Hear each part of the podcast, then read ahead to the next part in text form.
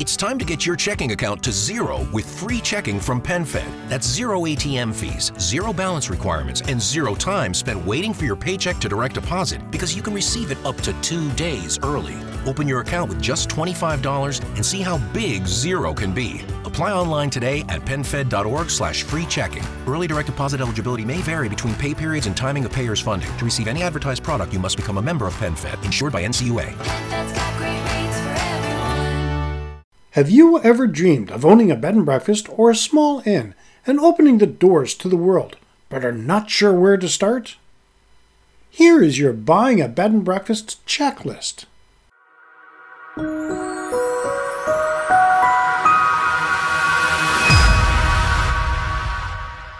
Welcome to another edition of Hospitality Property School. I am your instructor, Jerry McPherson. How to find the right location for buying a bed and breakfast is a question I'm often asked. Choosing the right property can make a huge difference on whether you're going to succeed or not. So it's extremely important when you are in the initial planning stages to seriously consider where you're going to invest. For this reason, I have put together a buying a bed and breakfast checklist to follow. This checklist has also been used for when looking at other types of vacation rentals to purchase. Something I have seen over and over again is aspiring bed and breakfast owners look at their current property or find one and are crazy about it. They invest a fortune on renovations and interior design and then list it on OTAs wishing for the best. For many, they might have a little initial success, but more often than not, the success is fleeting. I don't want to discourage you, so before you buy, I want to give you a chance to succeed. Continue reading, and I will share the Buying a Bed and Breakfast checklist right after a word from our sponsor. Question for hotel, resort, inn, bed and breakfast, etc., owners and managers. What if knowing how to open your hospitality property doors post COVID 19 and giving your guests such a safe and amazing experience that they will not only want to return, but will rave to their friends, family, and colleagues about how great your place is was as easy as cooking. Sound weird? Let me explain. Reopening your hospitality property using the post COVID 19 action plan. No guessing, no testing, no wasted time. Just follow the proven recipe and make your property cook. Click the link for more information and happy cooking. Before the break, I said I would share the buying a bed and breakfast checklist. Don't be in a rush to find the right location. If you're dealing with a real estate agent, find one that's willing to take the time to find you the best deal. If you feel you're being pressured by them, my first instinct is to always walk away. Just because a particular town or area has a lot of tourists, it's not always the basis for success. Because if you go down the road, you'll find that there will be competition with everybody else, mostly on price, and you'll find it very hard to differentiate yourself and charge more. Research the area you're considering to open and ask yourself these questions. What are at least five reasons people visit the area? What are the main attractions in the area? Which of those attractions would you enjoy the most and why? Sleep around. Visit other hospitality properties in the area you're considering to open. Talk with the owners, and if they'll tell you, find out their pros and cons. Study the surroundings. I once chatted with a gentleman who wanted to buy a hospitality property sitting on a cliff overlooking the Atlantic Ocean. The building was in great shape, beautiful view, and loyal clientele, and the current owner was willing to sell at a very low price. He wanted to know my opinion, so I asked him what the rate of the cliff erosion was. He had no idea and admitted he never considered it. Upon further checking, we found that the cliff was eroding at an average of 3 meters a year and at that rate, he would have to move his property within 10 years. This was a cost he had not considered and passed on the deal. Examples of how elements could affect your site? Is the area prone to flooding? Where do the winds come from? Is there industry in the area? Is there heavy traffic or livestock farms nearby? You have to be aware of the noise and potential smell. Before committing to a site, visit it on several different days and times so you'll understand what your guests will experience. Choose the business model. You can purchase a property outright, rent the property from the permanent owner, or negotiate a rent to purchase agreement. Obtain necessary permits and licenses. You need to obtain the appropriate general business license and other permits, such as food service certification. These will vary based on your location. Make sure your design fits. Building an independent inn or bed and breakfast in an industrial zone is probably not the best way to attract your ideal guests. You have to know is there an infrastructure in place? Do the roads make your property easily accessible? Is public transportation usable? Are there things for your guests to do, restaurants or attractions? Details like this are extremely important. Are these making sense so far? Let me know by leaving a comment. Before you do any building or renovating, you have to decide who is your target market? Are they going to be vacationers or business travelers? Young or old? Wealthy or budget travelers? You should have a target market in mind and not try to be everything to everyone. Now that you know your target market, you're going to have to determine their needs, and this can be done by researching other properties targeting your market, trends, and technology. When designing your inn or bed and breakfast, it will be well worth your while to hire an architect or designer who understands the hospitality industry. Interview them away from your site, their office, and ask to see some of the work they have done. When you feel comfortable with your choice, then bring them to your site. Set your prices based on market conditions, type of room, size and type of bed, views from the room, shared or private bath, service and amenities offered. Set your expectations. Potential bed and breakfast owners should have a clear understanding of the finances involved.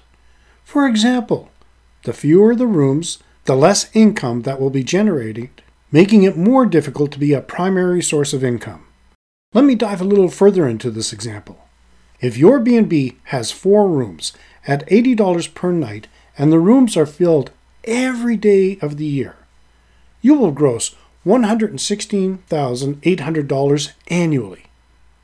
However, the chances of every room being booked every night is next to impossible.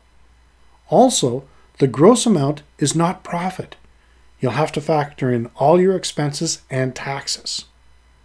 You'll also have to determine what will you be offering them and why would they choose you?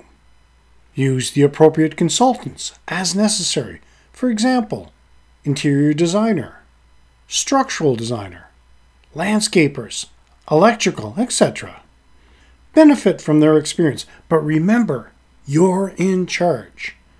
Overseeing this kind of development can be very time consuming, and if you're unable to do it yourself, hire somebody you trust to manage the project. Create a budget and stick to it. Walk and visualize everything. You want to draw out every aspect of your property, and an even better option would have a three dimensional model built. You want to understand how all aspects of your property will work together before the first nail is hammered or concrete is poured. I had mentioned that you need to have a budget and stick to it, but it's also important to be flexible when necessary. Set a schedule and an end date. Make sure everyone involved agrees to and signs to the schedule and the completion dates, keeping in mind that outside factors could influence this time frame. For example, weather, holidays, legal requirements, etc. Frequently visit the site to make sure there are no surprises. As each operation area is finished, do a walk around, looking at it as your guests would. Hire great staff. Bed and breakfast owners can suffer from burnout when they are faced with the daily challenges of cooking, cleaning, gardening, maintenance, marketing, hospitality, ordering, and accounting. If you choose to hire employees to take on one or more of these functions, you want to make sure that your staff, just like you, can thrive interacting with the ever changing customer base. Decorate to attract your target market.